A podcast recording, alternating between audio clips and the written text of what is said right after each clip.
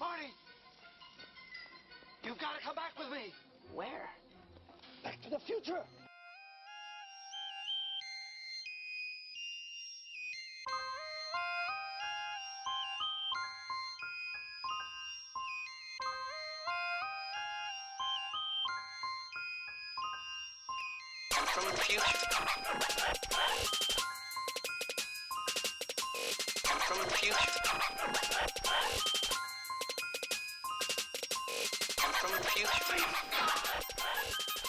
Welcome back to another episode of Marty. That's Mike and Russ time. Yeah. Oh, that's that's the Uh, you- best time. You forgot to say yeah along with me, but that's all right. I was I was Well- waiting for you to say it. Oh yeah, to to like give you a, a cue or something. Yeah, and you didn't. I didn't. I just said it. I just I just did. You well, jumped right I in. assumed. You, you jumped in ahead of me. I assumed, and that made an ass out of you and me. so I'm drinking some coffee here. What are you drinking there? I heard, I heard some like maybe some ice clinging, cling, Uh, no, I have a uh, giant uh, bottle of water, and it's an actual bottle. It's not a little Ooh. plastic bottle. It's a big It's a glass, glass bottle. glass bottle. A It reu- is- is it a reusable bottle? Good for the environment? Uh, I believe I can recycle it. Yes. Um, they say that reusing plastic bottles uh, can be dangerous because you know they may be okay the first time you use them, but then if you reuse them, some of that plastic will can leach into your water. I guess. Well, they they say yeah, if they get heated up and then cooled down and Right. heated up, it somehow forms carcinogenic material. releases BPA's and stuff. Well, actually, I heard, I read that uh, recently that even if a plastic doesn't have BPA's, it could be dangerous for your body if you heat it up, like heat up your food in it or coffee or something like that. So I don't know, man. There's all kinds of stuff we got to worry about It's killing us. We're all doomed. Doomed, doomed, I say. Um, so we've got uh, a couple of things this week, of course, uh, in in Mike and Russ time. Uh, Yeah, that was good. One uh, time travel related, of course, uh, a movie, one of Mike's favorite movies. This is this is definitely in my top. I'd even say this is my top three. Uh, is this your top three time travel movies or top three movies of all time? Top three movies of all time. Ooh, that's a big. That is a. That's huge. That's. I mean, I don't. I like this movie. Um, and you introduced me to this movie. Um, I to say, uh, 12, 13 years ago. And anyway, back when we were living in New York, um, New York State, uh, not New York City, just to clarify. Because people always say, when I don't know about you, when you tell them you're from New York, they're like, "I love New York City." You're like, oh, "No, I, I, didn't live in the city." Yeah, I, I don't I don't like New York City. Um, I like New York City. I would actually like to live there someday, at least at least for a little while, just to you know just to experience it, and then then maybe I would hate it, and then you know because you know it's kind of like I'm in Los Angeles now, and a year from now I could be saying, all right, I'm done, I'm done with Los Angeles, or maybe I'll be saying, um, I'm done with downtown Los Angeles. Who who knows? That's Who true. knows? We we got to get you uh, moving somewhere other than downtown Los Angeles because it's not a not the best place. I like downtown so far. We'll see. We'll see. Well, you you you still have to visit me in my new place, and, and I'll show you the neighborhood, and then I'll show you which direction not to walk because because if you walk a little bit too far, you'll you'll um you'll be in Skid Row. But um, you know, it's it's uh, downtown is an up and coming area. It's but you know, it's one of those areas that's in flux. It's it's I think it's yet to be seen how improved it will be and how gentrified it will be and how much it will it will you know kind of um develop you know yeah, we'll, well, we'll see, see that's that's the thing. It's right now it's it's very crowded. Like yeah so that's that's my it's like Well- uh, real, not a big fan of New York okay. City because it's everything's like jammed into yeah one area. yeah so even if like even if even if like okay you were okay uh, now you have visited me actually a few times at my new place you haven't seen my apartment yet because it's a mess but but and I know that you're you're you're not like the um uh a neat freak or anything, but um, I'm embarrassed. I want I want it to be presentable, you know. Um, it's not going to be perfect. It'll look lived in, but at least it won't look like a hurricane came through when you when you visit. Um, but even if you were like, this is the nicest neighborhood of any in, in any city urban environment I've ever seen, but I don't like it because it's too crowded. Is that Yeah. would that be a good assessment? Yeah, yeah. I'm not a big fan of crowds and and things. Like when I was living up in Simi Valley, everything was spread out. Right. So I mean, we lived in a condo complex, which was kind of compact in a little area, but it was still, you know, it was Yeah. spread out. It was nice. See, I, that's why we, you and I, could never be gay lovers because we could not live together. I don't think. Hmm. Uh, I like it. You know, I, I don't know. I mean, I understand the whole, op- you know, the open space and you know, but uh, I, I would, I like, I kind of like things close by. You know, I like to be able to walk to things. And, but you know, then again, you, you know, you've told me that you can walk to the movie theater and walk and get dinner and stuff too. So you're not like out in the boondocks or something where. Oh no, well, yeah, right, right, right now where I am, Mm-hmm. everything is walkable. Yeah. Well, that's good. That's a. Yeah. I think that's good because I know that. Uh, well, you know, you you uh, visited me a couple times when I lived in Denver, and you saw both of my apartments there. And, and the first one, while it was a nice apartment, it was actually a nice size too.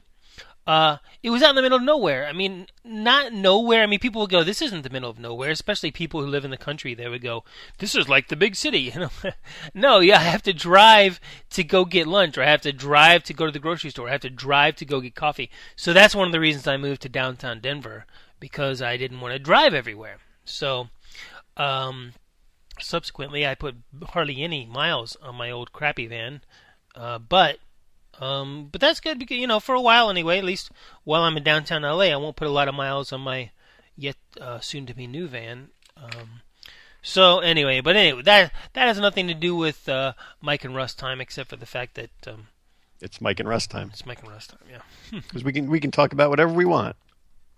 because it's our time down here. Uh, we need to get some sound clips. We still need to, we need the two sound clips. The you know from the Goonies. It's our time down here, and then uh, uh, Spicoli from Fast Times at Ridgemont High, and talking to Mr. Hand. Even though even though you're not as uh, big of a fan of that movie as most people who grew up in the '80s, I missed that one. you just have to be a contrarian, don't you, Mike? I do. I do. Uh, but you know what? You also uh, do appreciate a lot of the some of the mainstream things that that uh, we have enjoyed from the '80s. Of Can't course, buy, I'm a can't buy me huge love. '80s fan. Huge. Yeah. It's uh, what did you think? You know, we'll, and we should talk about this movie in depth, especially when I once I see the sequel. I'm not sure if you see the seen the sequel. Uh, Hot Tub Time Machine. What did you think of that? Um, I enjoyed it. It was it was a lot of fun. There were lots of boobs, which are never a bad thing. Boobs are good. Um, I, I did enjoy Hot Tub Time Machine, and I didn't see the sequel, so I Yeah, I haven't yet either. Um, I can't judge that one yet. maybe it's one of those movies because I think it for me it's one of those movies where I enjoyed it, but I'm not going to watch it over and over again, and I wasn't ready to rush out and see the sequel. Although I do want to see the sequel. You know, we'll see. I felt like th- they did a pretty good job. I mean, I, I I don't know about you. Whenever you see movies that take place in the '80s and stuff, they often they they often focus on a weird short period of the 80s as far as far as fashion goes. They always get the music wrong. You and i t- talked about this once before. They always get like the music is always like th- you know when i watched the movie rockstar i'm like that def leppard song was not even released until 1991 right? And you're like who cares? It's def leppard. They're 80s i'm like yeah but that song is not 80s anyway um but a lot of times they'll focus on like i think of you know like um Michael Jackson's, you know, uh, jacket from the Beat It video or something like that. And all this stuff is like 1983, maybe 84. Sometimes it's like 1982. They focus on these weird fat, okay, like parachute pants and. Uh, Well, those were yeah. I like mean, it's it's understandable because those were the the huge things. they had those short-lived fads that sort of stuck out in people's head, Yeah. even though even though they only took place in like like I said, like 1983 or 84, or either that, or they'll kind of focus on some of the stuff in the late 80s, uh, like the big hair and the um, acid wash jeans and stuff like that. I Me- remember big you know, hair. Yeah. Um, I didn't. I never had big. Well, I kind of had. I didn't have big hair, but I could have. I, I you know, we. Think we may have talked about this in the podcast before, but I. I think I. I wanted to have long hair, but I kind of had curly. Growing up, I always had curly head. That was one of my. We used that in the um, a picture of me when I was like three years old on one of the podcasts. Um, but when as I got older, it, it got a little less curly and just kind of was like thickened up. it was like it got thicker and more wavy than curly. But I think if it, you know, if I let it grow longer, it would have been more curly. But while I wanted long hair, or I wanted to try it anyway, I I could never get past like this. It would just start to develop this hair helmet look because it was so. Uh, I don't know. I think if I actually grew it long, I would end up looking like Richard Marx. Do you remember that guy? I do. He had great And, uh, hair. Um, yeah, but I don't think that was a good look necessarily because his hair was, while it was long, it sort of, it was so such so thick that it had this sort of helmet look to it. Back I- in the '80s, that was good hair. Yeah, yeah, true, true. He's a good-looking guy. Uh, I think he still is. I mean, I, I can say that. I'm, I'm comfortable. I'm comfortable Com- enough You're comfortable. in my uh, sexuality to say that. Uh, no, he had. Um, I I liked his music too. I had a, I had his first album, and then uh, I didn't get any of his other albums. But then later, like you know, more recently, I got his greatest hits. So you know, uh, one of those things. Did you know that he wrote some songs for the band Vixen? Think speaking of big hair and '80s, and do you remember that band? I do remember the band. I don't. I didn't know that he wrote some songs. Yeah, he wrote several of them. Uh, I think he wrote a couple of their hits too. They're, um, you know, they were the uh, all-female pop metal band. Um, I guess you'd say hair. They were kind of a hair band, but which is sort of a weird thing to say, 'cause, you know, for a female band because it's not uncommon for women to have long hair. So and it was the '80s, so they had big long hair yeah, big long hair. or long big hair. Um. Anyway, I think that, but uh, yeah, I think he wrote their like their big their big hit, which was uh, "Edge of a Heartache" or something like that. Bringing on a heartache. Bring it? No, no, that's a different. That's a different, uh, total different group altogether. Oh my god. That's more like I think you're thinking of that Winger song, Oh, "Headed Winger. for a Heartbreak." He had big hair. Yeah, he kind of had a helmet too, uh, a little bit, a little bit. Um, um, Kip Winger. Uh, I think you know. I think Winger got a bad rap because Kip was such a pretty boy, the lead singer, and I think that it's one of those things where like, ugh, look, and he's got perfect teeth. Yeah, whatever, dude. You know, and I think people overlooked uh, some of the music. And I remember talking to our late friend Dan DiGiacomo about this, and uh, we were talking because we, he and I both appreciated the guitar work of of Winger's guitarist Reb Beach. You know, he had a nice crunchy guitar sound. Um, uh, but yeah, I think bands like that, like Winger and uh, White Lion, I think th- they suffered the same thing because he had really good-looking lead singers, and uh, and they and you know and they were on the pop end of the spectrum when it comes to hard rock and metal because they weren't real metal. I mean, they weren't real heavy, you know, but they were they had some you know some heavy stuff, but they were they definitely leaned more towards the the the hair band side of stuff. Um, I don't. I don't know why being a really good-looking rocker would be a bad thing. Well, because I think uh, you know, I think there are guys, especially in the guy, you know, guys that are metalheads or stuff that they probably question the authenticity. They're like, oh yeah, whatever.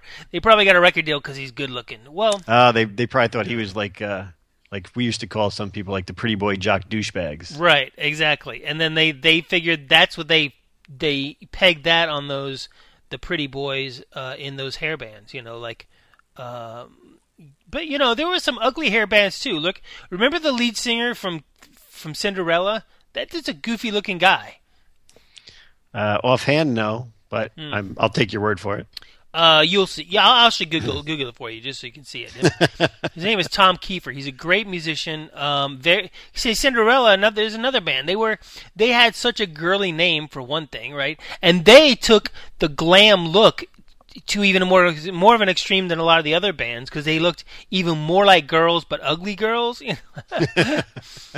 Uh, then they, but they all they had the clothes were even more frou frou and more purple and more pink and more glittery or whatever. But their music was more actually very blues based, and they were much uh, musically they were they were um, even less poppy because the, the the lead singer he was a very raspy voice and um, and a lot of those pop metal bands or so-called hair bands back then were very much the you know the lead singers was just kind of those tenors that were like singing like ah, you know a lot of falsetto stuff and you know um and whereas whereas the guy you know the guy from Tom Keifer from uh, Cinderella he was much more raspy um And uh, do you remember any of their hits? See, I'm, Um, gonna, I'm gonna quiz Don't you. know what you got till it's gone. Ah, yeah, that's probably one of their first big ones. Yeah. That's about all I can name. Don't know what. I'm not gonna sing. Um, You don't have the the raspy voice. yeah, I can't do it raspy enough. I won't be able to hit the notes either, unless maybe unless maybe I punch myself in the balls. No, don't do that. and then, but then if I had to get back down to bring the voice down, it would be I'd be stuck there for a little while. uh, did you did you hear me sing a little bit on on? Uh, I started to on the podcast with um, you know, uh, up late with Russ and Pat, and then I, I kind of referenced this one because I said, you know, I've been for some reason whenever I'm talking to you, I always think of you know, I start I break out into song when I always remember. You know, mu- a song I, that we're talking I have about. that effect something. on a lot of people. They just break out in song. They break out in the song. Hey, what before we get into our our um, uh, discussion of somewhere in time, um, I want to give another plug, a little shout out to your uh, your other podcast, Das Process. What would you guys? What was your most recent one? You guys had a new one went up live last night. I haven't listened to it yet though.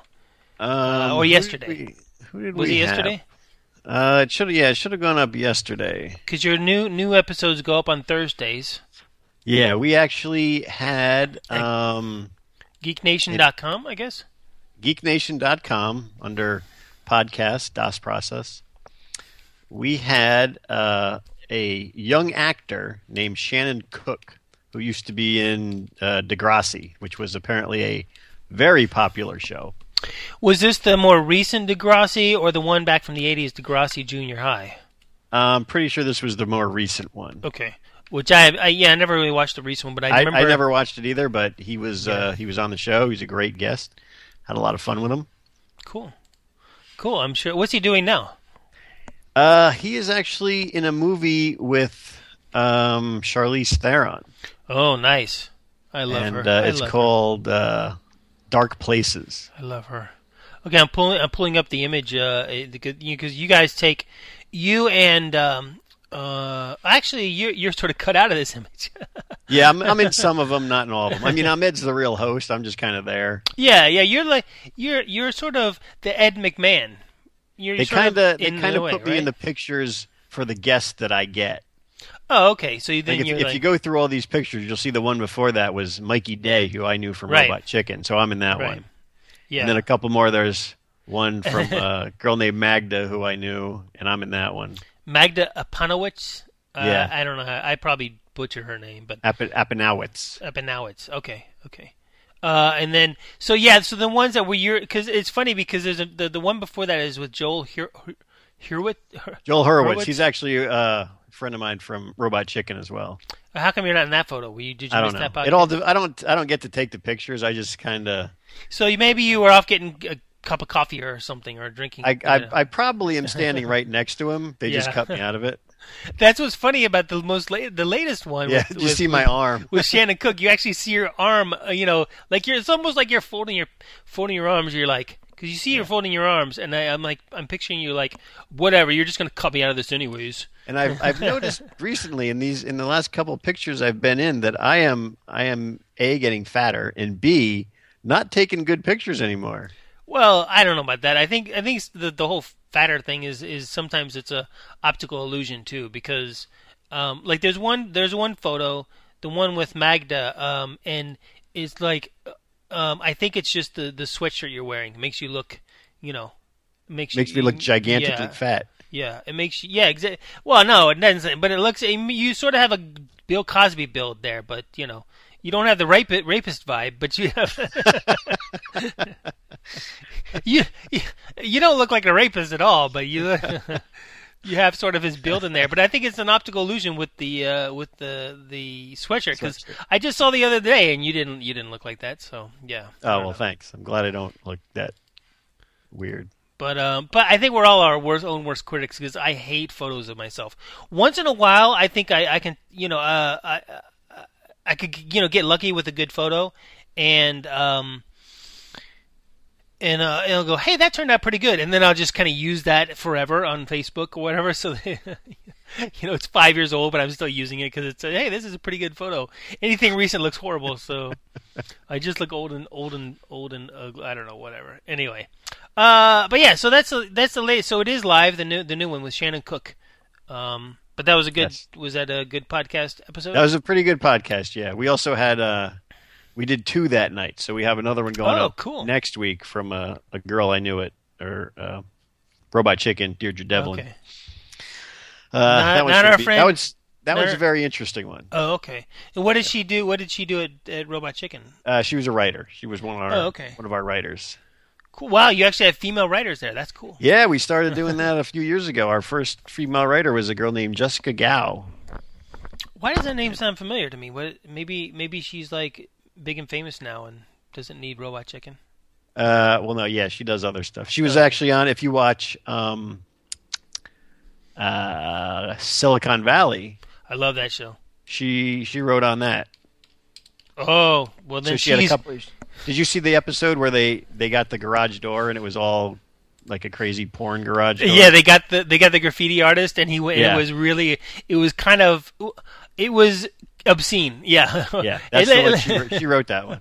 oh my god, that's one of my favorite episodes too. I love that's the that. Well, next time I see her, I'll tell her that you love that. No, it's yeah. If you do, tell her. I mean, I love the show. Every episode, I laugh so hard I cry. And then, but I, I'm not. I'm not kidding you. That episode is one of my favorites. It's uh, there. There are a few. There's a couple of shows lately that just are to me are really like pushing the envelope with comedy that I think. Um, we haven't seen in a while, and it's just kind of n- nice and fresh. And Silicon Valley is one. Another one is The League on FX. Uh, I'm- again, I'm our- way behind on that one. yeah. Oh, it's oh man. The, this this last season was hilarious. I mean, this is just. Uh, uh, speaking of the league, before we get, I'll say I'm going to plug one more podcast uh, that has we have nothing to do with or we're not connected with. I did put it up on the website though the, a couple of weeks ago. It's called "How Did This Get Made," um, and it's all about movies uh, that they they have a discussion about movies that how did this get made? And if you go over there, uh, I I can't remember the website, but you can find it on our All Things Geek page. Um, and but a, a few of the people who star in the league host this podcast. So uh, the guy who plays, um, um, I just went blank. Ruxin's brother-in-law. Uh, uh, Taco. Uh, no, no, no. That's the guy. That's the other guy's brother. Um, no, the the guy who sort of looks uh, um, Middle Eastern or something. Uh, he has a beard. Uh, Taco. No. oh my god, no, no, no. I'll, I'll I'll think of it in a second. He's hilarious. He's so crazy in the show. Um, and then the plastic surgeon guy. I completely forgot his name. He's hilarious. Uh, Taco. so- no. Stop saying taco. There's two reasons. You're either just you're hungry for tacos, or and or that's just an easy one to remember. That's the only name I can name on that show. Yeah. Well, uh, you don't know Mark Duplass? Well, he's actually that's the actor's name. So, um, I, I like his stuff. Uh, but he did you know that he is uh, his wife is on this show? But he his wife is married to the other character. Hmm, Um, interesting. Um, okay, so Andre Paul Paul Scheer he plays Andre, the plastic surgeon, the guy who he's just like the whipping boy of the group. Um, he's he's one of the hosts of How Did They How Did This Get Made? Um, and the guy and Jason, I'm not even going to try to say his last name because I'm gonna I'm gonna it's it's I think it's Greek, but anyway, uh, the guy plays Rafi. That's the guy's name, Ruxin's brother-in-law. Uh, and another, and an actress who I cannot remember her name for not, for, for the life of me right now. Uh, she's been in the league, but she was a small part. But all right, anyway, check out, check out how did they do this, and start with Con Air because they actually talk about Con Air, which I enjoyed. Uh, I love that movie, and then. Uh, but they, they rip it apart, but it's hilarious. It's hilarious, and they, they do it in front of a live audience, which is interesting too. That episode, anyway. They don't always do it in front of a live audience, but okay. Enough about podcasts. Let's focus on our podcast. Let's focus on Mike and Russ time. Yeah. Yeah. ah, there you kind of took a cue there. so I'm gonna let you talk about this. This I'm been talking way too much again. So uh, plus, since this is one of your top three favorite movies, you should talk about. it. Of course, spoiler warnings. Hopefully, hopefully people have seen it. If you haven't seen it, you can rent it on Amazon. Uh, I don't think it's on Netflix, but you can check. I'm sure you can get the DVD on Netflix. Uh, I don't think it's on Instant, but um, No, definitely not on instant. I was I was looking it up. but it's out there. You can find it. It's from. It, yeah. when, when did this movie come out? This is from the eighties. Uh, no, seventies, seventies. Well, See, oh my God, Mike, Mike. Uh, uh I'm gonna look it up while we're no, talking about. see, I, th- I think you're wrong. I'm going to look it up right now. It I might be, be. from the late I could.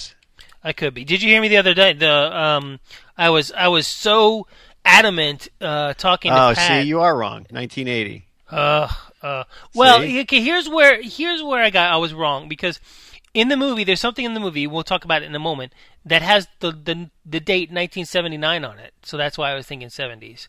But they probably Oh, okay. they Well, probably made the they- uh, movie yeah, they probably made it in the in late 19 70s. yeah in late in late 79 or something. It was released in 1980. So this is after he was uh, Christopher Reeve was Superman. Yep. Um, but this this movie didn't really do big at the box office, did it? The movie did not do well at the box office at all, and I don't even know if it be. I think it, it. I mean, it became one of my cult classics, but I think it just kind of was there. Right. wasn't wasn't anything huge, and no one really really noticed it. And again, the title is Somewhere in Time, starring Christopher Sorry. Reeve and Yeah. Jane Seymour. Yes, yes, Oh, and Christopher Plummer, who's also a great actor. mm-hmm, Excuse me. and it was it is fantastic. It is definitely one of the best time travel movies out there. It was based on a book by Richard Matheson, who was a, a big uh, uh, writer, and he wrote a couple of the best episodes of Star Trek. Oh, cool. I'd like to read that book. Actually, that that might be kind of The cool. book is interesting. I mean, it, it's there's certain chapters of it where it gets a little weird. Like, um, it- okay, in the in the movie, Christopher Reeve, um, he's kind of like a, uh, he's got writer's block. He's a playwright, so he goes to this old hotel um, near where his old college was, called the Grand Hotel, which is actually in Michigan. Right, it's supposed to be on Lake Michigan in the movie, or is it is it just on a big In- lake? I don't remember. in the in the movie, I don't know if they actually said it's in Michigan. I don't. I think uh, he was just driving around. They didn't say where it was. the movie starts out in Chicago. Yeah, and then he gets in his car and he drives because he's he he owes his agent and some other producers a play, and he's like, I I got nothing. So he goes on a little break, Right. and he ends up at this hotel. But anyway, the Grand Hotel is is a real place, and it's in Michigan, and there are no cars allowed on the island. Really? So how did they how did they film it then? Because well, like, I mean, you know, it was Hollywood. They said, "Hey, we need a car." So, So then, so then, I don't remember for sure, but maybe the only car that we saw was you only saw his. his, that little MG or whatever it was. Yeah, and the little- rest were all you all saw horses and buggies because that's all they allow on the island. Interesting. What- But that's perfect for the time travel aspect of it because then they can, but then because then they don't have to like, you know, oh, uh, make sure we get all the 1970s cars out of the way because this is 1912. You know, um, that's fascinating. So that's it's a really cool looking hotel and on a huge plot of land. It looks like too. Yeah, and you can you can actually uh, you know go there. I, I was one day planning on a trip to to go there because you know obviously Yeah, it's I a- mean, it's a, yeah. it's a fan fan favorite place to go for the people who love the movie. Especially for you in your top three. Jeez, what are your other two other? This this might actually be my number one movie. wow. I well, was I, I, mean I guess I'm not too surprised because you've got time travel and Jane Seymour, yes, and and, we- how do you beat that combination? and I know that both of those things are near and dear to your heart. yes, So, um, yes they are. okay, so continue. So then, so he he goes to the Grand Hotel to get away from uh to Yeah, you take know, a little take yeah. a little break, you know, clear his brain, and he sees a picture of Jane Seymour right on the wall eh, on the wall, and uh, he literally, you know, kind of falls in love with the picture. He's like, I got to know who this girl is. I have to know everything about her. And it turns out she was an actress way back in like 1912, um, named Elise McKenna, who was like a huge. At the time, she was like the biggest, you know, actress ever. Wow. Oh, yeah, I like a, like a, say, I forgot to say one very important part of this. what's that? At the very beginning, He's after he'd written his first play and it was a big success at the Oh Scala. yeah, yeah. That's uh, that's important. Yeah. This old woman who he'd never seen before walks through the crowd, hands him a watch, and says, "Come back to me." Right. And you're like, "What is that all about?" And everyone, everyone around him is like, "Who's that?" And he's like, "I've never seen her before." And he looks at the watch, and it's really old. So then he goes, you know, cut to five years This later. watch is almost as old as this lady. Yeah. So he goes to the Grand Hotel and sees a picture of Elise McKenna as, you know, a very young actress when she was in her prime. He does She's some like research. Twenty five or something like that. Right. Yeah, yeah. Okay, he does so some research and uh, goes back and, and checks her out, and it turns out that the old woman who gave him the watch was Elise McKenna, who was in her 80s now. Right. And he's like, "Oh my God, what's going on?" Right. And he starts obsessing over this, and Oh, but don't, don't forget he went to the library to look her look get into information on her, and then it sort of like just fed his obsession with her, right? Cause yeah, well, that's also yeah, that's where he found the, the, the old picture of her too. So he knew it was, knows it was her. right. Okay, yeah, that's right. Because there was no name he- on it. Yeah. Yeah, and then he kind of understands. He's like, "How did she know me?" And somehow he he makes the connection that he must have gone back in time and known her. Yeah, that's one question I had. Let's let let's address this here while we're here at this point. He so because I remember I wa- I rewatched I watched it again today to refresh my memory, and uh, so there's there's a part where he actually looks in the old guest book at I think he's at the library or something. No, that's in, yeah. He goes to the the hotel. He found the uh, old hotel registry or whatever you call it, guest register or whatever you call it. You know, the book that you sign in when you go in the hotel. Uh, he he found that in the attic of the hotel, right? Because there's a bunch of old stuff up there. Um, so there's a there's a point there where uh, I was confused because maybe I just missed something, but he he sees in in that register because he looks for a certain. I think he was looking at the maybe a specific date or somewhere. You know, he knew it was 1912 or something. But anyway, ha, he saw it and he saw his name there, and he was like, "Ah, I knew it!" Like he knew that he had been there. And how did he know that? because when he found that picture of her as an old woman, Right.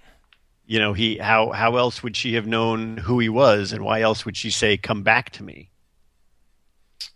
Man, he made kind of a he made kind of a big leap there. It's I a it's a little it's a little bit of a leap. I mean, it, it didn't ever bump me that he he pieced it together. Okay, so it did, you mean bump as in you didn't bother you? Yeah, I wasn't like, oh, that doesn't make any sense. It was, you know, he he pieced it all together over the period of time when he found the old picture, and he had Right. the old watch. So he uh, he knew. So then he goes and and he says, um, what do you call it? Uh, he goes to the he goes to like where she used to live or something, right? And there's an old lady there, and she's like. Um, no, she's dead. What do you want, you weirdo, or something? You know? and he, Yeah. she goes, she goes to close the door on him. He's like, no, no, no, please, please, because he, he tells her, I'm gonna write, a, I'm writing a book about her, and that's why I'm so interested in her. And then she's like, uh, thanks, no thanks. She starts to close the door, and he goes, no, no, please, please, please don't. Like he's all desperate and stuff. And he's like, okay, I admit it, it it's this isn't about a book. It's personal, which seems even more creepy. But you Well, know. it wasn't as creepy because he, that he said, "Look, she gave me this watch," Oh, that's right. Yeah. and that lady said she never let this watch out of her sight except for the the the day sh- or the night she died. It vanished, and now the lady knows where it went because yeah, she went out that night. yeah. She came home, and then she saw him, and uh, that was the night she died. So it was almost like she knew she was dying, and she said, "I have to get this to him before I die, because he has to come back to me." Yeah.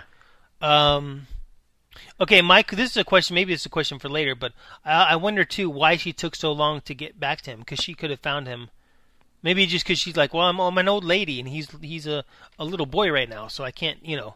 Yeah, she know. had to find him when he was, you know, a young man, and even even if she did find him, he was, you know, fifty years younger than her. So Oh yeah, so she had to basically she had to find him at a point where he could come back to her and be about the same age. and Come- be you yes, know. the same age. Okay, so then he's obsessed. He he he he um Oh, and then he he talks to her. Uh, he's talking to the old lady. She shows him a model of the hotel, the Grand Hotel, in the, in her room. She says, "Oh yeah, um, she bought that or had that made. She had that made." And then she goes, "Oh look, and it's a music box." She opened up the roof, and it plays like what what, what one of his favorite songs or something. Yeah, it plays uh, one of his favorite songs. It's his Rachmaninoff? most his most favorite piece of music ever. They say it's Rachmaninoff, but I believe it's Paganini. Oh, I see. I don't even know. I mean, I like I like I like classical music, but I have no idea. Like I I have only the most cursory knowledge of any you know composers and stuff. So I'll take your word for it. Yeah, I don't know why they would have changed it, but Mm-hmm. I believe there was some mistake where he says it's Rachmaninoff and it's really Paganini, regardless. Yeah. Um, so he so that that was another thing that tipped that made him I think kind of pushed him to oh this is something something is weird yeah real here right then yeah, and then and then the big time travel, you know, oh yes comes in because as he's looking around the apartment, he pulls out a book from a professor that he had it in college, right and the book is called Travels Through Time. right yeah and the, yeah. the old lady says she read that book endlessly. Yeah. So that, and then you, now you start to see, oh, okay, it's all coming together. So he's now, so in order for him, he's like, okay, so he, um, they sort of jump ahead, I guess, in the sense that they don't really like show him like reading the book and like discovering, oh my god, he just kind of goes straight to see his professor after that, and and he's like, oh, did I have you as a student? And he's like, yeah, yeah, That was a well, good impression. yeah. he said, yeah, nine years ago. He's like, you know, he's like, oh, I, you know, I try to make an impression, but um, yeah, it's just nine years. That's a long time. So anyway, I thought that uh, this is this was simple, but it was a nice touch that he didn't just go, "Oh, Christopher, I I remember you." You know, he just he didn't remember because it would which makes sense because you have so many students. Uh, you know, like 10, almost ten years ago, you're unlikely to remember most of them. But anyway, so he talks to the professor, uh, and he talks about time travel, and then the professor somehow he gets the professor to basically open up and and, and admit, yeah, I I think time travel is real because he says is time travel real, and he goes, oh, that's quite the question, you know, and then and then they and then he he gets him to say, yeah, I I think it's real, and I actually think I did it once, but it was only briefly, and it was like a moment or something, right? And Yeah, then- and it's it's the e- like this is the easiest time travel yeah, ever because all you really have the way the way they do it in in uh, you know in the movie is if you are in a place that is from like the time you want to go to, right, you just have to you know be in that place. You have to you know have clothes and everything around you has to be reminiscent of that time period. right. And then if you can basically think your way back hard enough, Sort of hypnotize yourself in a yeah, way. you'll you know transition back to that point. and he was able supposedly he was able to do that but only for a few seconds or something and then something in a, he wasn't even he he believes he was actually back in time but there's no way to prove it and then he he sort of it, it, it didn't stick or whatever it's like it's like in Star Trek when they try to beam you down or something or you know Yeah, I'm, somebody- lo- I'm losing him captain Yeah, so the professors didn't it didn't really take fully and Right. then when he came back he said he was exhausted and he was kind of afraid to try it again. Right, because he was kind of afraid of what it would take out of him to do it again, I guess. So Christopher Reeve now, what's his character's name again? I forget. Um his name is give me a minute, my mind's going blank. Richard Collier. Yeah, Richard Collier. Okay, so Richard says, uh, I mean, he's convinced now that it, it can work. He thinks it can work. So he, he goes and gets himself old fat, old timey clothes that that that he thinks will fit in 1912, um, and then uh, takes everything out of the room that is any kind of a reminder of you know 1979, including even the picture on the wall, which has got like a metal frame on it and stuff. Um, he dresses up in the old timey clothes, right? Wait, oh, I was going to ask you. He has a uh, he has a tape recorder that's like he's talking to himself. You are in December twelfth, nineteen twelve, or whatever the date was, because he had a specific date that was in the book that he checked into the hotel, right? Yeah. Uh-huh. So he went to go back the day before he checked in. Is that correct? Yes. So he in his he was telling himself, it is uh, April seventeenth, 1912 or whatever, the day before he he signed into the hotel, and he's convincing himself. So when he was listening to that on the on the tape recorder, wouldn't that kind of mess things up because it's a tape recorder and would remind Well- it it would remind him of 1979? Yes, exactly. Which is why he couldn't he couldn't do it. He tried for, you know, a couple days and he just he couldn't manage to Oh, get back okay. there. So that's until right, as yeah. you're you know as you're watching the movie, he hits play on the recorder and he's like, "Wait a minute, this is going to mess me up." So he puts the recorder under the bed. Oh, that's just right. kind of you know does it in his brain in his head So he kind of lays on the bed and then and he's it's almost like this, you know, kind of like a uh, crazy yeah. fever dream. Right, right. And then there's he kind of falls asleep, I guess, in a way, or or you could say he hypnotizes himself. Uh-huh. Uh, but it works. Yeah, and he wakes up in what would be that room from 1912. But the crazy thing is, not in a bed; he's in a chair. He's in a chair because yeah, and that that chair was where his bed was. It's a good thing he didn't like wake up and his body was merged with the chair. That that would be a whole other movie. That'd be terrible. And it's also a good thing he didn't wake up because because the room that he was staying in, where he transitioned back, was occupied at that time by a couple. So when he gets back, oh, there, that's right. Yeah. He's in the room with two other people, and he has to hide in the closet and then sneak out the door. So he, I guess, looking at the registry, we we could assume that he knew what rooms would be vacant the night before, and so that's why he, you know, well, or the no, he knew he knew what room he had to go to. He didn't know what room was like would be vacant or anything. He just he just wanted to know that he was there and what room he had. Yeah, that's the thing is how to, how would he you know he should have been more careful because he could have like you said he could have woke up in somebody some couple's bed and he's Yeah. like oh I'm sorry I'm in the wrong room you know he should have looked at the registry and go oh look nobody was registered for these three rooms I'll pick one of those Yeah, but how would he have gotten into him?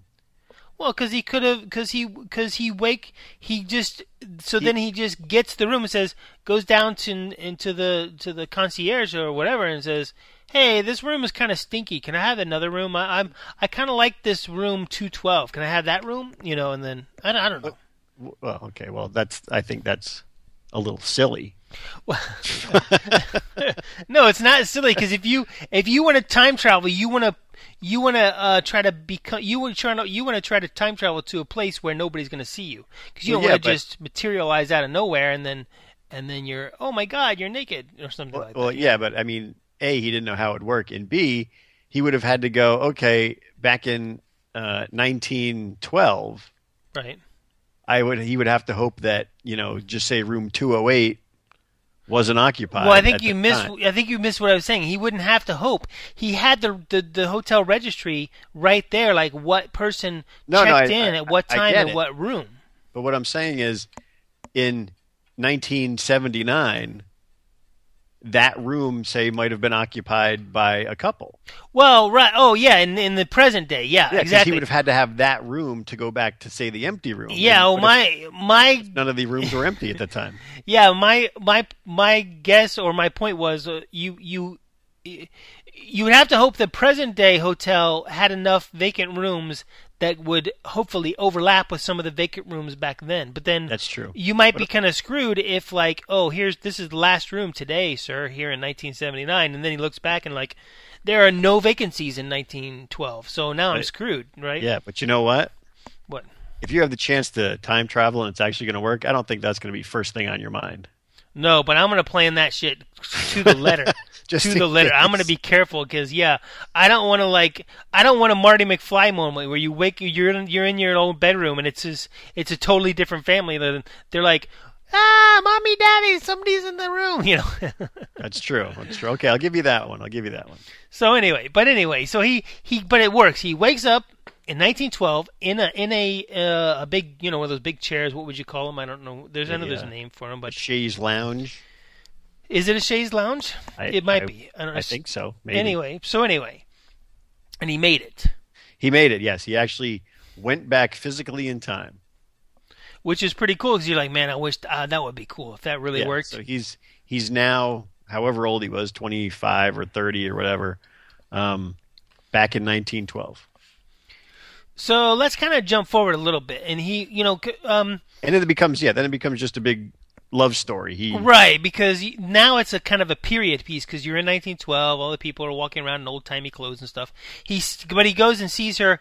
Uh, he hasn't checked into the hotel yet. He, but he goes down. He's oh, that one thing I thought was cool is he meets the the old uh, in the future in the or in 1980 or whatever, 1979. He meets. Uh, he and talks with an old guy who's like an old concierge or something. He works he's at the, the he's the bell the the, the bellboy, Bellhop or whatever? Yeah. and he's like an old guy, right? yeah. and then he see he meets him again when he's a, when he's a little boy. the old guy is a little boy in 1912. Yes, yeah. And they have they have little things like that. Like they do that in the beginning where when he first goes to the hotel in 1979 and he meets this old bellhop, he says, uh, you know, thanks a lot, Arthur. That was the bellhop's name. And the guy, the old guy, looks at him and goes, "Do I know you? You seem very familiar." Oh, I see, I missed that. and That's then, a little. and then when he goes hint. back and he sees the Arthur as the little boy, he says, "I'll see you around, Arthur," and that's what kicks in the. That's why Arthur remembered him because he was nice to him. right, right. So cute little things like that. That little boy was cute too. Uh, I don't know if he if he really looked like the old guy, the old Arthur, but yeah. Uh, you know what's cool- what I thought was cool? Uh, I don't. Well, the, the the ball that he was playing with looked like a big version of the dodgeballs we had in It was a big kickball, yeah. The kickball, yeah, it was a kickball because the that's right because the kickballs were usually bigger than the dodgeballs, but it's the same red rubber material. That's yeah. Um, but then again, maybe they've had that kind of uh, rubber ball since the beginning of time. I don't know. You know, since you know since the the nineteen teens or whatever. yeah, Yeah, since at least 1900. Um. Uh, so then he meets her. He he he. Oh, that's one thing I wanted to ask you about. So he he goes up to her. She's she's by the lake or whatever, and he goes down and and she's like, "Are you him?" Or what does he she say? She Uh, says, "Is it you?" "Is it you?" Yeah, that's that's much more romantic. Are you him? Are you the guy? Are you him? Are you the dude?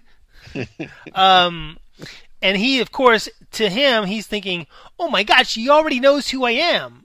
This is perfect." But then, but then that kind of goes out. What what was she really saying there? Was that really? Was she expecting? Well, the that was the story life? that her her director or her uh, agent or whoever uh, Christopher Plummer played.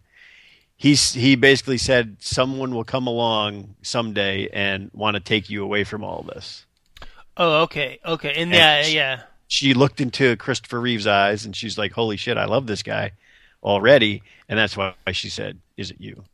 Yeah, that's right. And then Christopher Plummer, he's a creepy old guy because he's like known her since she was 16. He's been working with her as their agent or whatever, or He's whatever they called her, called yeah. him back then, manager or whatever. But he's really possessive. He doesn't want to lose her as she. He doesn't want her to like fall in love, get married, and, and leave the theater because she's his cash cow, basically. Well, yeah, and she's she is the greatest actress of the time, and he Right. knows it. He's like, she's she's great, and he didn't want her to drop out, which eventually she does because you know Yeah, but she doesn't do it because she falls in love and get married. She does it because the man, the love of her dreams, disappears. Oh, oh we jump forward. That's all right. spoiler alert. Spoiler Again. alert. Um. So yeah, it's kind of a love story from here on out. Love is kind of um, you know, lo- and even even the music is sort of old timey music because they use that classical music and stuff. But it's um, uh, but uh, doesn't oh she's and he's humming. This is kind of uh made me think of Back to the Future too. He's humming this tune. She's like, oh who's that? It's like oh it's such and such by Rachmaninoff. Oh she's like oh really? I've never I love Rachmaninoff. but I've never heard that tune.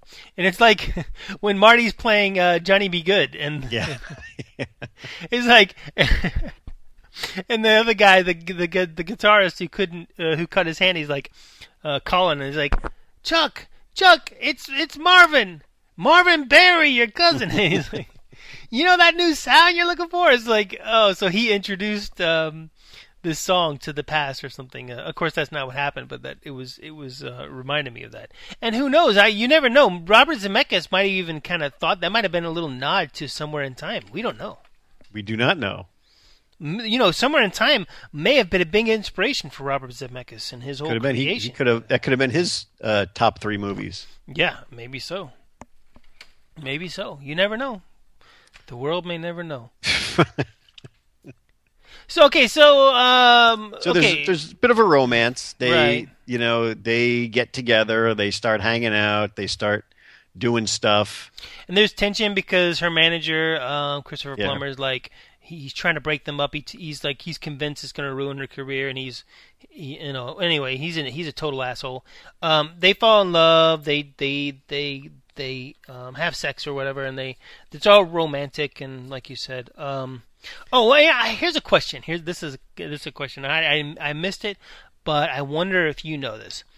Uh, in this room in 1979, there's a fireplace, but it's one of those things where the fireplace is old and they don't use it anymore, so it's like bricked up. It's just it just has the hearth and stuff, you know, in the mantle, but it doesn't have. It, there's no hole for the fire. You can't even, you know, there's not even. It's just like a wall right in the opening where the fireplace was. Is there an act, a working fireplace in the olden times? In their room? Um, But I don't know. It's not the same room. But I'm just wondering if I don't like I don't remember. I don't think so. yeah. I mean, I don't remember seeing a fire maybe in the it, room. maybe it doesn't matter because it's not really this. It's he, you know, he's not in the same room, but yeah. yeah. yeah. Anyway, anyway, so it's like oh lovey dovey, and they're gonna live happily ever after. Uh, but But see, this is this is where it it really got me when I had first watched it because this was one of the biggest.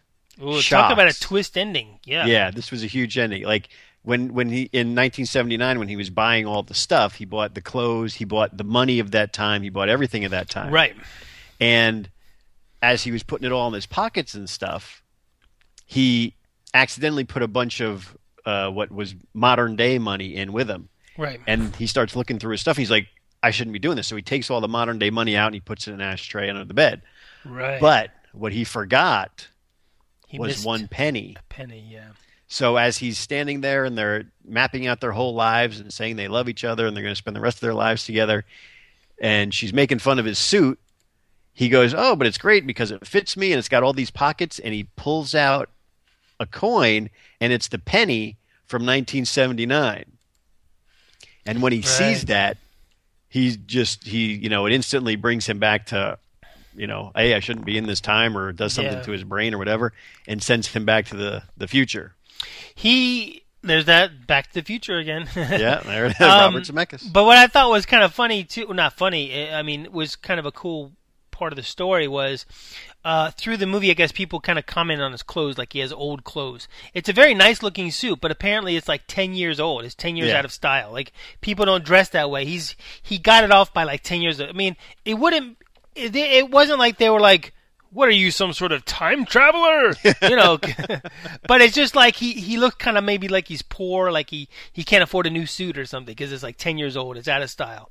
Uh, and she jokes with him like, and he so that's when thi- he she jokes with him. They they had you know just um, fooled around or whatever, and he's so he goes to put his shirt on and stuff. He's like, no, look at this, is a great suit. And I remember watching it and today. I'm like, oh, this is this is it. It's coming. He's gonna find the penny. Oh no. Because that is a very, it's a very poignant moment when he finds it, and and they, it's pretty cool how they did. There's one, the way he reaches out to her looks kind of goofy to me, but uh, that's a.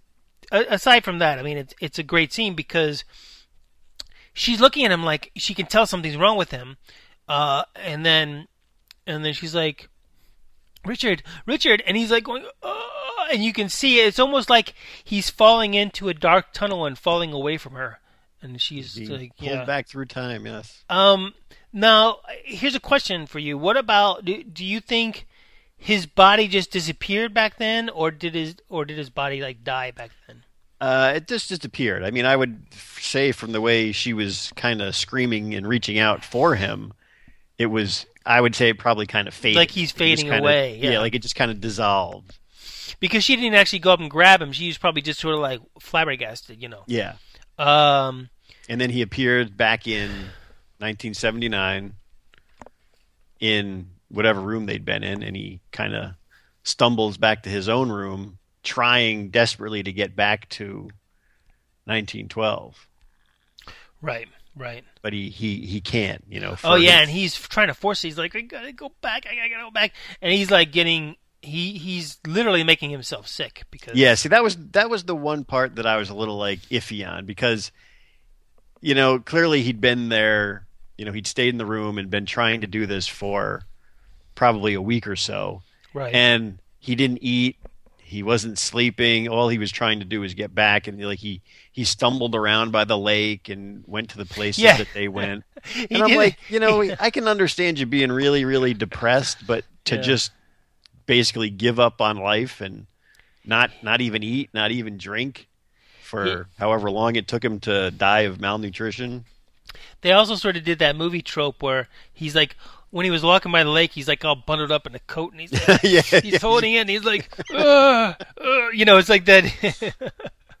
it's sort of a scene you've seen a million times. Is like this this this distraught guy like walking down. And he's like hugging himself with this coat like "Ugh, ugh, this is horrible. And then he, oh, he goes in in the it's funny because he's walking by the lake and you see the lake in the background which is the the uh, but then, but it, which is the lake by the hotel, and then, but then all of a sudden you see some paper fly by, and there's then he's like goes to sit down on a picnic bench, and there's like all kinds of trash and stuff laying around. I'm like, wait, did they really let the grounds of the hotel go go go bad? well, I in think was, that, was- that was just to show, like back in 1912, how clean they kept everything, and, yeah, and in and the it, 80s they were like, ah, let's just It reminded me of that old commercial in the '70s with the Indians all crying because the the litter on the highway. Remember the single tear yeah, from the guy who was an Indian, but he wasn't even Native American. He was an Italian guy, the actor. yeah. Did you know that? I did know that. Yes, Yeah. Anyway, but that's a that's, that's a different story. that's a different story. So, um, Yeah, so he, uh, then basically, well, you I'll let you finish up. What happens? I mean, pe- Yeah, he- hopefully he- people have watched this movie before they listen to all this. But, and if not, if not, they won't be. You know, we spoiled it a long time ago. So go ahead. So he, you know, uh, the bellhop comes to his room, and you hear like frantic pounding on the door because he hasn't Right. answered the door in however long. And they get the manager. They burst in. They find him in bed. He's all bundled up. He's pale. He's gone. His eyes are sunken, and he's dying. I mean, he basically let himself go enough that he was like, "I don't want to live anymore without her." So But he's sitting in the chair in a catatonic state. He was Uh, on bed. Oh, yes, right. He was. He was in the chair. Because they looking actually out the pick- window. yeah they actually pick him up and quick we got to get him in the bed you grab his legs no they actually both kind of one guy they go on both sides you know they grab his legs and his arm you know and then they lay him down and then they call the ambulance and stuff and then Yeah, they call the doctor and and then you know he's he's fading. Like you see Yeah. the the whole you know, the whole camera rise above his body and he's watching the whole process. And then uh you drift in through the clouds and now it's now fade to white. Yeah, he goes he goes to heaven and he's back dressed in his 1912 attire. He's young again, very healthy, and he sees young Jane Seymour or Elise McKenna waiting in the clouds for him. right. Mm, she- So yeah, they they finally got together back in in heaven, right. And everything ended nicely. and they lived happily forever in in Forever and forever in heaven, in, forever. and yeah do you live in heaven if you die and then go you go to heaven are you living in heaven maybe it's like another life your soul well your soul lives on or whatever you know That's- but that's, yeah i don't know we need, to, we, we need to talk to a clergyman or something about that's that That's what they say. um and, and the heaven was sort of the stereotypical heaven of the clouds and the white Yeah. and, you know And it was really just just a way to get them together, so it wouldn't Right, be a right. terrible tragic. Yeah, ending. I do you do you think that somebody said we can't end it like that? That's horrible. Like somebody said, well, no, we need a happy ending, or do you think that was like sort of the, the plan all along? Well, I can't. I honestly can't remember how the book ended. Oh, okay. Um, I read the book a long time ago, and the only part of the book that I remember clearly is at one point when he was trying to go back in time and repeating it to himself. There's actually a chapter in the book, and I want to say it's like five pages long of just him repeating the same line again and again. It's Right. August or April 15th, 1912, and it's literally five pages of that sentence. Wow. And I was like, Whoa. really, you didn't need to do this. You could have put a couple sentences in and said, oh, he continued to repeat it throughout the night, and everybody would have got it. But maybe they're doing that for effect because in the movie, the way they do it in the movie is sort of you kind of get that that uh, feeling like, man, this is he's really doing this over and over and over and over, like really trying to kind of force himself into a trance or something. Yeah. Uh, it sort of goes, the, you know, his time travel thing, his method of time travel, I guess, reminds me of, you know, this the concept of astral projection, where some people believe you can you can sort of hypnotize yourself and then like project your soul, you know, anywhere in the world you want to, and you're, you know, you can sort of like go fly around in, in a in, without a body or something. Yeah, that's like uh, no, I can't remember what it's called. Um, Well, I just said astral projection, but there's some, you're thinking. yeah, well, there's else? another thing that that people like. I know that the army used to try to do it, and they would get people, these people who could supposedly do this, to spy on other countries. Oh, they could, uh, you know, supposedly see where the military bases were and how many trucks and you know missiles they yeah, had. yeah. Well, I you know, remember the name of it. Um, yeah, I think they, I think the the military and like CIA and stuff tried a lot of that stuff. Like, if it just, even if there's like, well, it could be fake, but if it's real, we could really use it. You know. So, so, if it works. um, that reminded me that um, you should check out a documentary on uh, Netflix called um, "The Honest Liar." I think it's called. It's it's a documentary about the the amazing Randi. Are you familiar with him? Um, no, I'm not. he's a magician uh, who has made it his life's work to um, to sort of debunk uh, people out there who are scamming others. Not magicians, but people who are dishonest liars. Because he says magicians are honest liars. They tell you, "I'm going to fool you. I'm going to do illusions. I'm going to trick you. I'm going to do a magic trick." But his problem is with people who say, "I'm a psychic. I can talk to your dead grandmother's dog."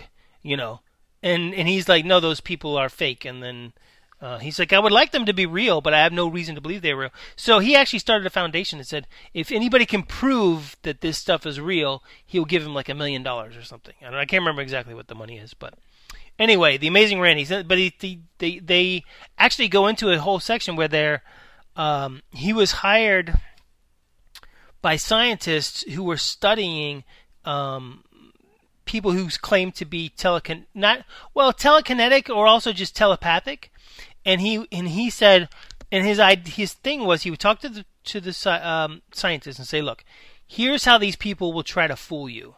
So if you know that these tricks, then you can change your test to make it tougher for them to fix it.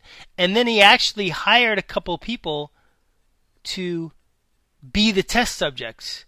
So in other words, he was like working for the scientists, but he was always trying to also trying to trick the scientists because his idea is he wanted to expose the whole thing and say like, now look, you scientists are are so blinded by your own confirmation bias that you're overlooking glaring uh, examples of these people fooling you. You know, pulling the wool over your eyes. Anyway, it's a fascinating documentary. You should see it. I'll have to check it out. But the name of that that um, stuff that I was telling you is called remote viewing. Oh, okay. Oh, I know. Yeah, I don't know. I haven't heard that term, but that makes sense. So they're not actually like projecting their soul or something, but somehow they can see stuff. They're saying they claim they can see stuff in another yeah, they location. can see stuff from from wherever, wherever location they're That'd be pretty They can- cool. That'd it'd be great cool. to be able to do, but I don't. I don't really think it's ever worked. You could be a fly on the wall, Yes, or you know, peeping tom or something. mostly most Yeah. people would probably be the peeping tom. yeah. Uh, or you could also, you know, use the remote viewing to try to find out what people are saying behind your back. But then what if you went there, did it, and you're like, oh, so what are Bob and Jane saying about me now? oh, this remote viewing has no sound, and I can't read lips. What are they saying? should have planned. Should have planned better. Yeah, should have should have thought that through. That's what you get for uh, using your powers for evil. That's right. With great power comes great responsibility. Exactly, Uncle Ben. okay, so we now we've. Uh, so, is there anything else you want to say about Somewhere in Time except for, you know, um, how how much you love it? um, no, it's I mean, truly really just a fantastic movie, and it's it's a nice little romance. It's a great time travel movie, so everybody should at least give it a shot. well, we hope they did it before they got this far, but Well, yeah, yeah, because it's totally ruined. No, I think they could still enjoy it, but you know, yeah, and it's maybe one of those movies they don't like. I mean, because you really have to. I think you have to appreciate period movies because most of the movie is a period film. yeah, from 1912. Um, I want to also call bullshit on the no vehicles on the island thing because how do they how do they truck in the supplies? This hotel is huge. Well, I mean, you can easily truck in supplies these days with, uh, you know, I'm sure they, they may allow some sort of Delivery- vehicle, delivery deli- like a delivery truck, you know, Yeah. once a month or whatever. But it, they just don't want cars driving all over and polluting the island and things like Is that. this island in Lake Michigan, by the way? Do you know? Uh, I don't know exactly. I mean, I could look that up. I have the internet right here. Yeah, I have the internet in front of me as well. Yeah. So It's called the uh, Mackinac Island. Mac Mac, what is it? Oh, Mac. Yeah, yeah. Um, excuse me, excuse me. Sorry. Um, I should edit that out. I always say that, but then I never edit out because I. no, it's know, better. It's better when you don't. because it's real. Is it like It's, just feels it's real, Russ. It's real. Well, then I say I still say excuse me and I apologize. So. Well, that's that's good. Uh, so um, yeah, that's uh, Jane Seymour is lovely as always in this movie. I mean, I think she's still a beautiful woman today. She's she's old enough to be my mother, I guess, but still, you know. she's a lovely woman. She is a lovely woman. Um, is she related to Stephanie Seymour at all? Um, You know the model. Do you remember Stephanie Seymour? off offhand, I don't know. Hmm. Maybe. I don't know. She could be. I mean, but I'm sure Seymour is quite a popular last name. yeah. I'm sure you're not related to every other See- Wooten there is. No, no. Maybe, maybe distantly, but I don't know. Probably not. Well, we're all related in some way to the, you know, We are all brothers or sisters. we're all brothers. We're all we're all part of the human race. What was that song? Up with people. Do you remember that song from the seventies? No. Uh, there's a whole. I don't know. It's just the whole brotherly love sort of movement. You know, we should just love one another. We should. Um, it's like that Coca-Cola commercial. I'd like to teach the world to sing in perfect harmony. oh, yeah, whatever. Okay. Uh, we, we kind of, I don't know how long we've gone on. Uh, let's see. We've, well, we've gone a little over an hour, so we should wrap this up. But wrap this up. do you want to do your time, not time quandary, uh, now, or do you want to save it for the next episode? Um. Well, I guess I could ask now, and then you could answer in the next one. Yeah, let's do that because I think there's a because that conversation could go on for a while, and and I don't want to have a you know a really long uh, podcast. So I'd rather I try to keep them. You know, we should try to keep them around an hour or so. Yeah. So And then Um, it'll give the, the our view our listeners, however many we have, three or four, right, uh, time to consider. think about it. Yeah. Okay, so it's not really a time quandary, but it's it. I think it's still related because it's a uh, would you say an alternate universe It's yeah, it's an alternate reality kind of thing. So there's a theory that for every decision you make, um, an alternate reality is created. So like if you're supposed to turn left and you turn right instead, there's one you who actually turned left, and that person goes on in their reality and and you know lives their life. So for there's billions of alternate realities. So for um for whatever your dream fantasy life is, like when you close your eyes and go to bed at night and you're like, "Man, I wish my life was this." it probably exists somewhere in some Somewhere out there in those realities, there is a Russ Wooten who is living your perfect fantasy life. Which is pretty awesome. Yeah, I mean that's pretty. I mean, you know, I I often think sometimes like that. You know that uh, you know it's like maybe things aren't going so well so well right now, but it's nice to think that somewhere there's a Russ out there So- who's a somewhere there's a Russ out there who's I don't know what your fantasy life is, but if it's whether it's to be a rock star or to be, you know, the the greatest artist in the world or perhaps even the greatest web designer. no. Who can say? Only only no- Russ can answer that. That's no one's desire. I don't think. But anyway, anyway, anyway, so you're uh, the the Russ that's living your perfect life, your dream life. You're you're told is going to die, say within the next thirty minutes.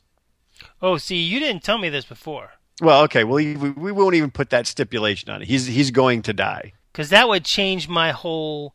No, the whole idea. Yeah, this changes everything. Oh man, Okay. this is so you you you posited this uh, or not posited. Uh, you you presented this quandary to me the other day, and you said nothing about the guy uh, that that was, he was about to die or something like that. You said he would die if you took his place. No, no, no. He was well. Maybe I, I posited it wrong, but it's really just he's going to die. Okay.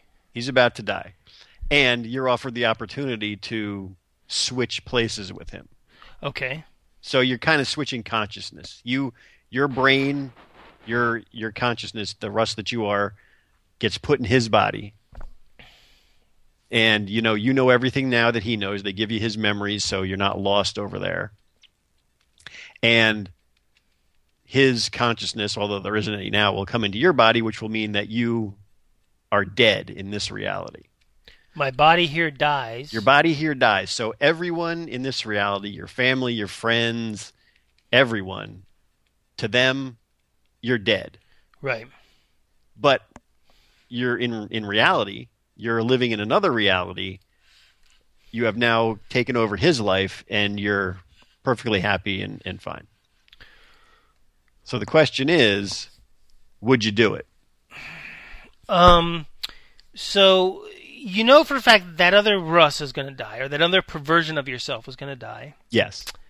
Uh, but you could stay here and continue living your life, whoever knows how long, if you wanted to. Yeah. You don't you don't have to You're go. not you're not going to die, in, uh, in, you know, any anytime soon necessarily. You're just, uh, but you know the other version of you is going to die, so you can ch- choose to switch places with that other version. That other version will die in this universe. Uh, after you change, after you switch bodies or whatever, um, and you will continue on. So instead of him dying in that universe, uh, him, you, he slash you will continue. He, well, it's you now in the other. It's you. one, Yeah. So to everyone in that universe, you're Yeah. just everything is normal. Oh, well, I'm glad. You know what? I'm glad that you. Uh, we're not going to talk about this now because this is this brings up whole other elements, and we can discuss it next time. Because I'd like to actually next time I'd like to discuss uh, a little bit of what I what I thought was the original idea, and then what you're presenting now. So uh, yeah, there's like two. I have two completely different answers for those scenarios. So I'll yeah, so I'll answer for what you just put out there, and then I'll also answer for what I thought was thought was about was before was before. Um, I can choose to take anyone's place that's another version of me, but in doing so, it will kill them. And Oh, and, no, no. and then I will continue. So then, yeah, so that's a whole other discussion. But um, Yeah. oh, okay, That's- yeah, That's that's just this one is just for the Russ living your perfect dream life. right, right. That's something to think about. It's an interesting it's an interesting question. I will say that I've asked this to three people. Well, yes. No, four people, including yourself. Okay, And um, I haven't heard your answer yet, but I, I have a guess at what you'll say. okay. But to the other the other three people I asked, I was wrong on all of them. So you suspected that they would say one thing, and they said something different. Yes, I asked them uh, the two friends and my wife, and I thought that I would get um, two no's and a yes, and I got two yeses and a no. Wow, yeah, that's a, that's interesting. It was very interesting, and I'll I'll, I'll tell you the whole story next time we we uh, we get on this. Yeah, that'll be a whole other. We could almost do the whole ne- whole next podcast all about this this quantity. Maybe we will. Maybe we will, but they'll have people will have to wait till next time. time, time, time. I wonder if there's a little. I wonder if there's a little. A, um, You need a little reverb. Yeah, a little reverb. yeah, you actually. I can do that in GarageBand. Uh, That's that's uh, um, I'm not being paid for that plug, but that's what I use to edit the podcast. But yeah, I could put a little reverb there. Like every time I say time, time, time. Um, yeah, that. Would, That'll be an interesting one. Um, so it, we may not talk about a movie next time then, but um, uh, the next time we do talk about a time travel movie, what would you like to discuss? But, I mean, you brought it up, so we could do Hot Tub Time Machine. Yeah, maybe nee, that's a good one. It's Maybe we could do. Wait, how about we do Hot Tub Time Machine two, Okay, or we could do a double double feature. double feature? Well, if we, if we have time, time, time, time, because that question might take up a lot of uh, re, uh, real estate. Yeah, May, yeah. Maybe maybe what we'll do next week uh, is we'll try to um, we'll we'll take the bulk of it for the quandary, and then maybe do a little quick review of Hot Tub Time Machine because we already talked about it a little bit this episode, and then then the next episode we'll we'll watch and review the um, the sequel. Sounds good. Sounds good to me too. See, now I'm excited about hearing your answer. but you're gonna have to wait. I know. So you got to stop uh, working so hard so we can get to the podcast sooner. Yeah, you might have to wait a whole other week. I don't know. but we might um we might actually this podcast might actually uh, leapfrog um uh what's the other podcast Pat and Chris's podcast. Thank you for doing this. Well, I'm not sure. I think they they may not have gotten a chance to podcast, but they, but Pat gave me his blessing. He said, "Go ahead, don't don't hold back Marty for me. Just do it. Just go do it." for it. He, he gave me his best um, Shia LaBeouf. Just do it! Do it! Have you seen that video? Does he say that a lot? No, he created a video on with him walking back and forth in front of a green screen, just saying, "Just do it." Yesterday you said tomorrow, and today it's today, tomorrow, whatever. He's like, "Just do it." Stop putting your life on hold, or something like that. And it's one of those things where he was just being artsy fartsy. I think he knew that people would take that and edit it and do. All, I mean, obviously, because he was in front of a green screen. So, anyways, Anyway, so that will pretty much end. Uh, That'll Marty. do it for our podcast uh, this episode, this week, whatever. Um, thank you everybody for joining us here on Marty once again. And, yeah, we got one day I have to find out how many people do join us. Yeah, I don't know. I need to figure that out. I'm not sure. I know that we uh, have a certain number of subscribers on our RSS feed on the on the website, but I don't know how many people actually subscribe on iTunes, and I don't know if there's a way we can tell how many people actually listened. I'm not sure. I'm sure there's a way. What Sure we should a way. do is give out one of our uh, email addresses. Probably not email addresses, but maybe a, a, a Twitter, so people can hit us up and say, "Hey, Mike and Russ, I listened to your podcast." Hmm. Yeah, they could do that. Yeah, we Yeah. could. Uh, I could give out my Twitter because that's very easy.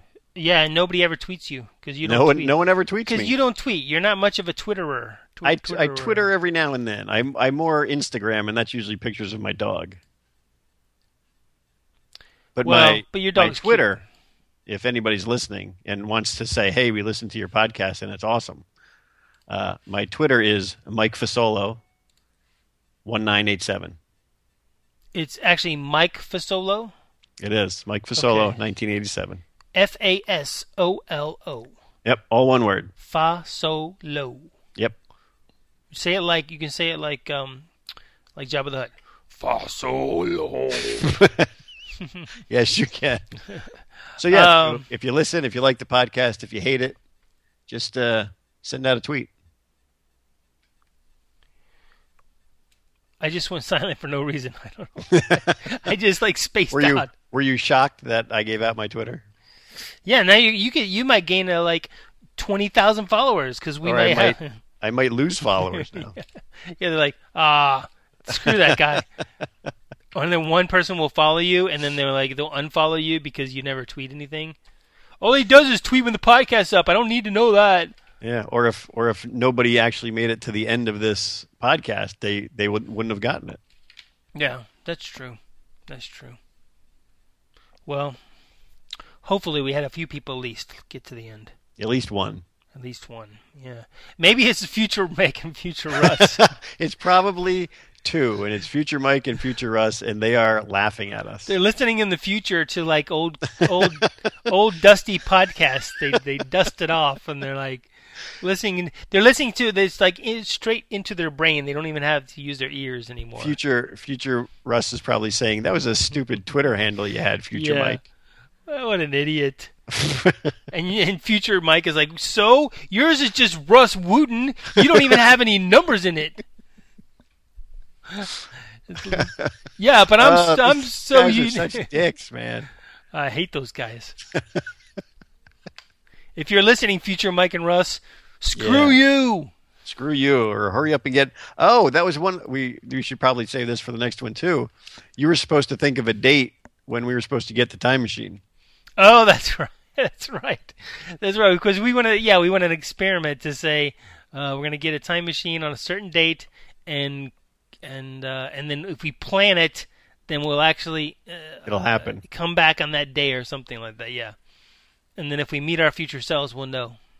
All right, so there's two things we got to do. We got to discuss this this your answer to the question, and you got to pick a date for the the time machine arrival, All right, man, I got a lot of work to do. Jeez. plus all your other work that you do all the time, Yeah, this podcast is becoming a job, and get a new van. and I don't get any money for it either.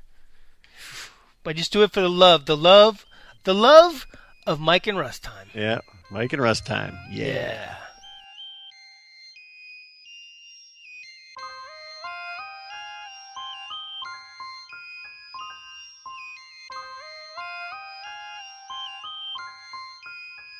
This podcast is copyright 2015, Mike Solo and Russ Wooten.